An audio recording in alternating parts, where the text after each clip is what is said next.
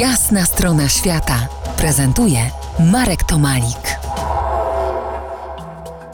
Dzisiaj o smokach, smokach filmowych, które próbuję wskrzesić z mojego naszego dzieciństwa.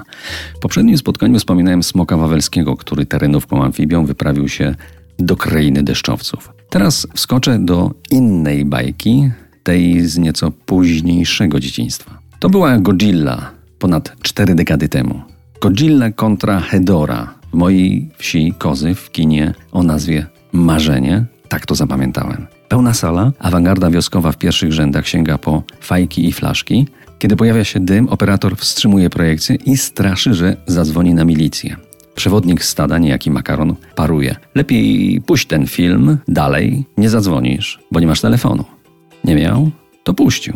Godzilla przybyła do mojej wioski z Japonii. Tam się urodziła. Jakieś 20 lat wcześniej niż ją na ekranie ujrzałem. Potwór smog pierwotnie miał być metaforą broni jądrowej, choć ja tego jako dzieciak tak nie odebrałem. Widziałem tylko, jak niszczył wszystko na swojej drodze, tulił się do słupów wysokiego napięcia, bo z nich czerpał moc i tak sobie kroczył, wydając złowrogie pomruki i żadna ludzka broń go nie mogła powstrzymać, nawet zmasowana artyleria i naloty myśliwców. Reżyser filmu widział zniszczenia po amerykańskim ataku w Hiroshimie, ale ponieważ temat bomby atomowej w 10 lat po jej zrzuceniu był nadal w Japonii tematem tabu, to wymyślił smoka Godzilla. Pierwowzór miał być skrzyżowaniem goryla z wielorybem, stąd japońskie brzmienie nazwy Godzilla, ale ostatecznie został wskrzeszony jako twór przypominający bardziej dinozaura. 10 lat później miałem studiować geologię, ale zapewne nie z tego powodu, bo ani film, ani występujący w nim smok nie spodobał mi się. Zresztą jak inne filmy spod znaku science fiction,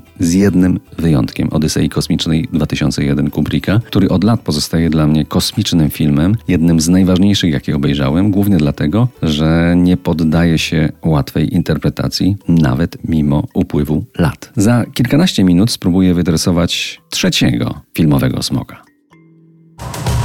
To jest jasna strona świata w RMS Classic.